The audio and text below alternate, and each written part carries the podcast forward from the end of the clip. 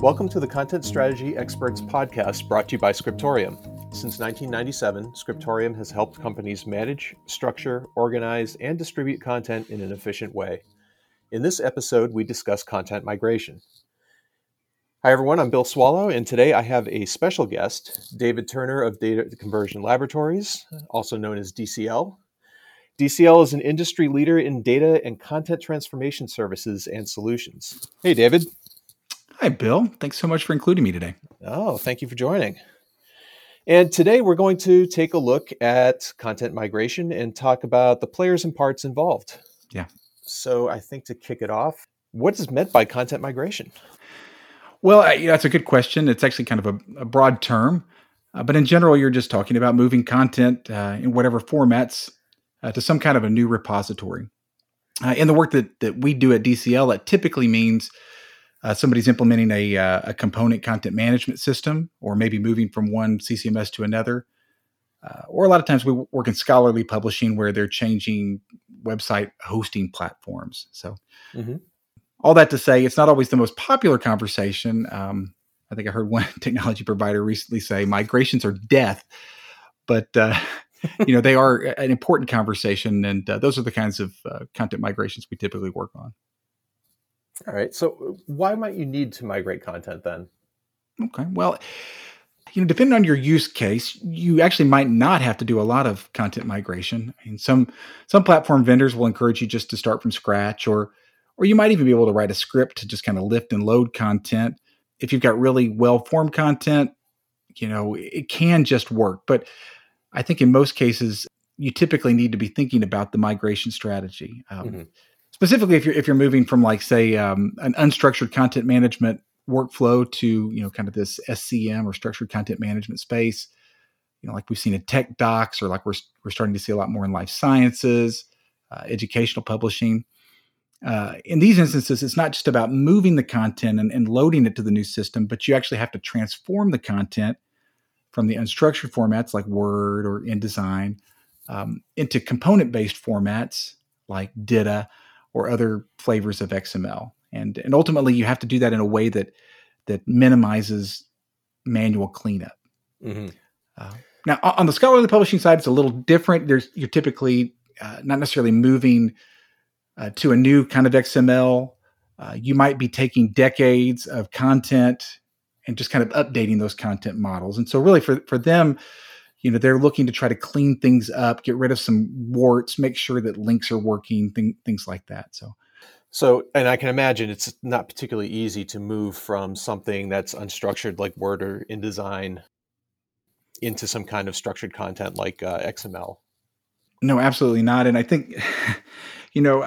I personally didn't understand how much of this, how difficult it was when I first started, but all it takes is spending, a day trying to convert a Word document to some DITA document, and you'll pull your hair out, even if you have some technology that'll automatically do it. So typically you've got to think about these things with a big picture, and you got to really approach them in a strategic way.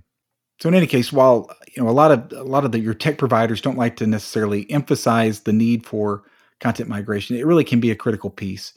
One of my favorite quotes, I think, from the SAS Institute says that bad data is the leading cause of the failure of IT projects. And I think you can just insert the word content in there as well. The data that is in and around your content, if you don't get that right, it's going to cause your project to fail. Oh, yes, definitely. So what's involved in a content migration then at that case? Well, can I give the favorite answer of all consultants, technology providers, and service providers? I'll just say it depends. We use that one too. I think that's but honestly, it does depend on a lot of different factors. I'd say, first of all, how much content are you moving? If you're just moving a little bit of content, maybe it's just some simple in-house expertise. But if you're bringing content together from a lot of different legacy systems, you might need a lot more help. How big of a change is this for your team? For a scholarly platform migration, there's very little in change management. But if you've got a team of medical writers who are used to working in Word and are now going to be working in DITA or some other flavor of XML, that's a huge change management endeavor. And so there's going to be more involved with that migration. And then honestly, when you look at content formats, that's going to be another piece of this. Is scanning required? Is this just Word content, or do you have, Word and InDesign and PowerPoint and RoboHelp and FrameMaker? And do you have a lot of duplicate content? So there's a lot of that, a lot of those things that go into that'll help determine what you need. But in general, I'd say you can probably group the players in the ecosystem into three big groups. Mm-hmm. First of all is the technology vendors. So that would be your platform provider, or if you're moving to a CCMS, that CCMS provider. Typically, there's some add-ons to that. So with a CCMS, sometimes they have an onboard editor for doing the XML, mm-hmm. but other times you'll want to bring in, a third-party editing tool, some sort of a structured content authoring or editing tool. And similarly, you might have some sort of providers on the back end that are going to automate your export formats or manage your delivery out to different places. So those are kind of the key players, I think, in terms of the technology piece. From a services side, you're going to have, depending on how big of the engagement is, you're probably going to have a systems integrator of some kind. Mm-hmm. You're probably going to need to have a good conversion vendor. And almost definitely you're going to need to have a good consultant. That's really the services side. And then, I think internally, you also need to be thinking about who your players are. An internal project leader, ideally somebody who sits in between the content people and the IT side. Because in my experience, a lot of times, a project that is just led by the tech side, those tend to fail. And similarly, if somebody's just trying to lead it from that content team side, they're going to run into a lot of trouble. But if you can have that person in the middle who speaks both languages and can be that champion, mm-hmm. that'll really, help you to have success. And then that person needs to also cultivate some other internal project champions. Another sure way to fail is to have a good internal project leader. And then a year from now, that person goes someplace else and, nobody else is there to sort of pick up the mantra. So that person's got to be really good at sort of spreading the gospel, if you will. Yeah. Yeah, it's very true, because once all of these other players leave, all you are left with to keep things going is that internal team. So if the internal team doesn't have a game plan going forward, then the whole initiative really can fail. Absolutely. All right. So you have all of these players, all of these different parts going on. How do they all work together? Well, I think, the technology vendors, it's pretty self-explanatory. And most of the time the technologies have been made to kind of work together. So you'll have the CCMS, which is your place to store the content, manage the content, share the content, reuse the content. Yep. And then there'll be an editing tool that's typically already been integrated in some way.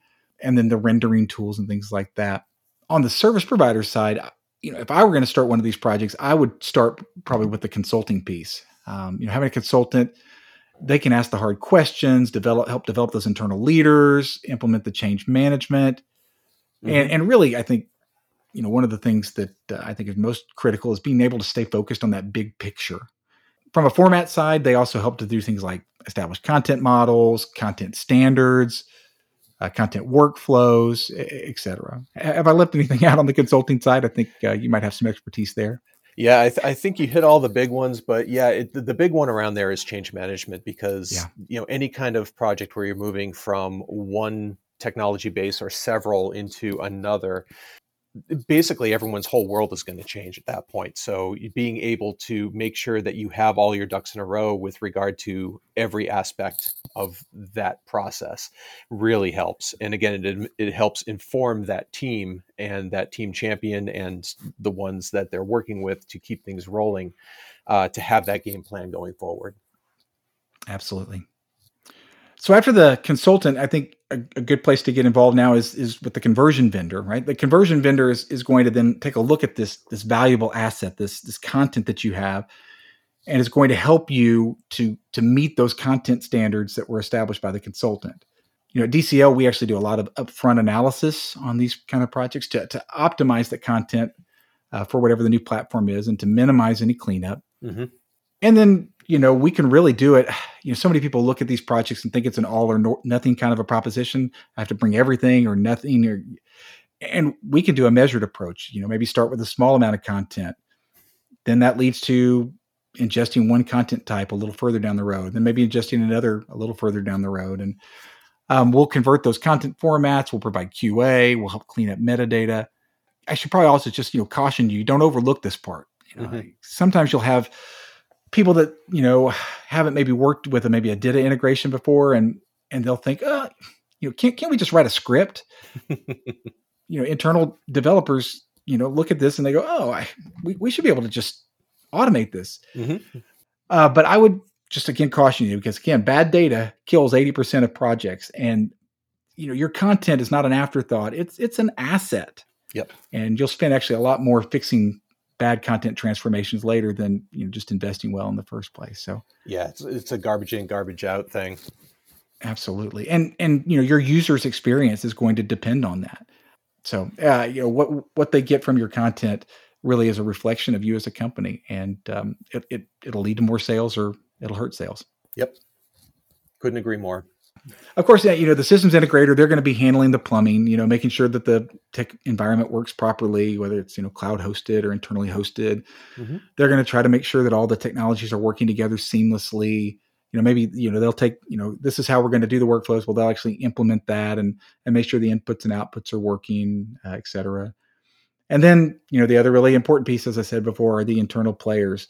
They're going to work with a consultant to make sure that the company has everything it needs and learns to stand on its own, because, as we talked about before, the consultants and integrators eventually won't be there every day. So this internal staff needs to make sure that things are documented, needs to make sure that they're actually able to use this content, which is why it's important to get the conversion done right at the beginning, and then be able to help, get the company culture to adapt to this new technology and these new processes to really ensure that kind of long-term success.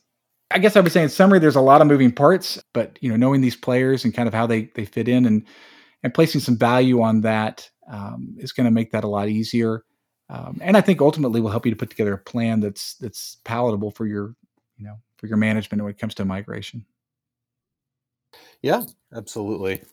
Well, I think we're going to cut it off here, but thank you, David. This has been a great chat and a lot of great information in there. Well, thanks so much. And I look forward to maybe doing another one of these in the future. That would be great. All right. Thank you for listening to the Content Strategy Experts podcast, brought to you by Scriptorium. For more information, visit scriptorium.com or check the show notes for relevant links.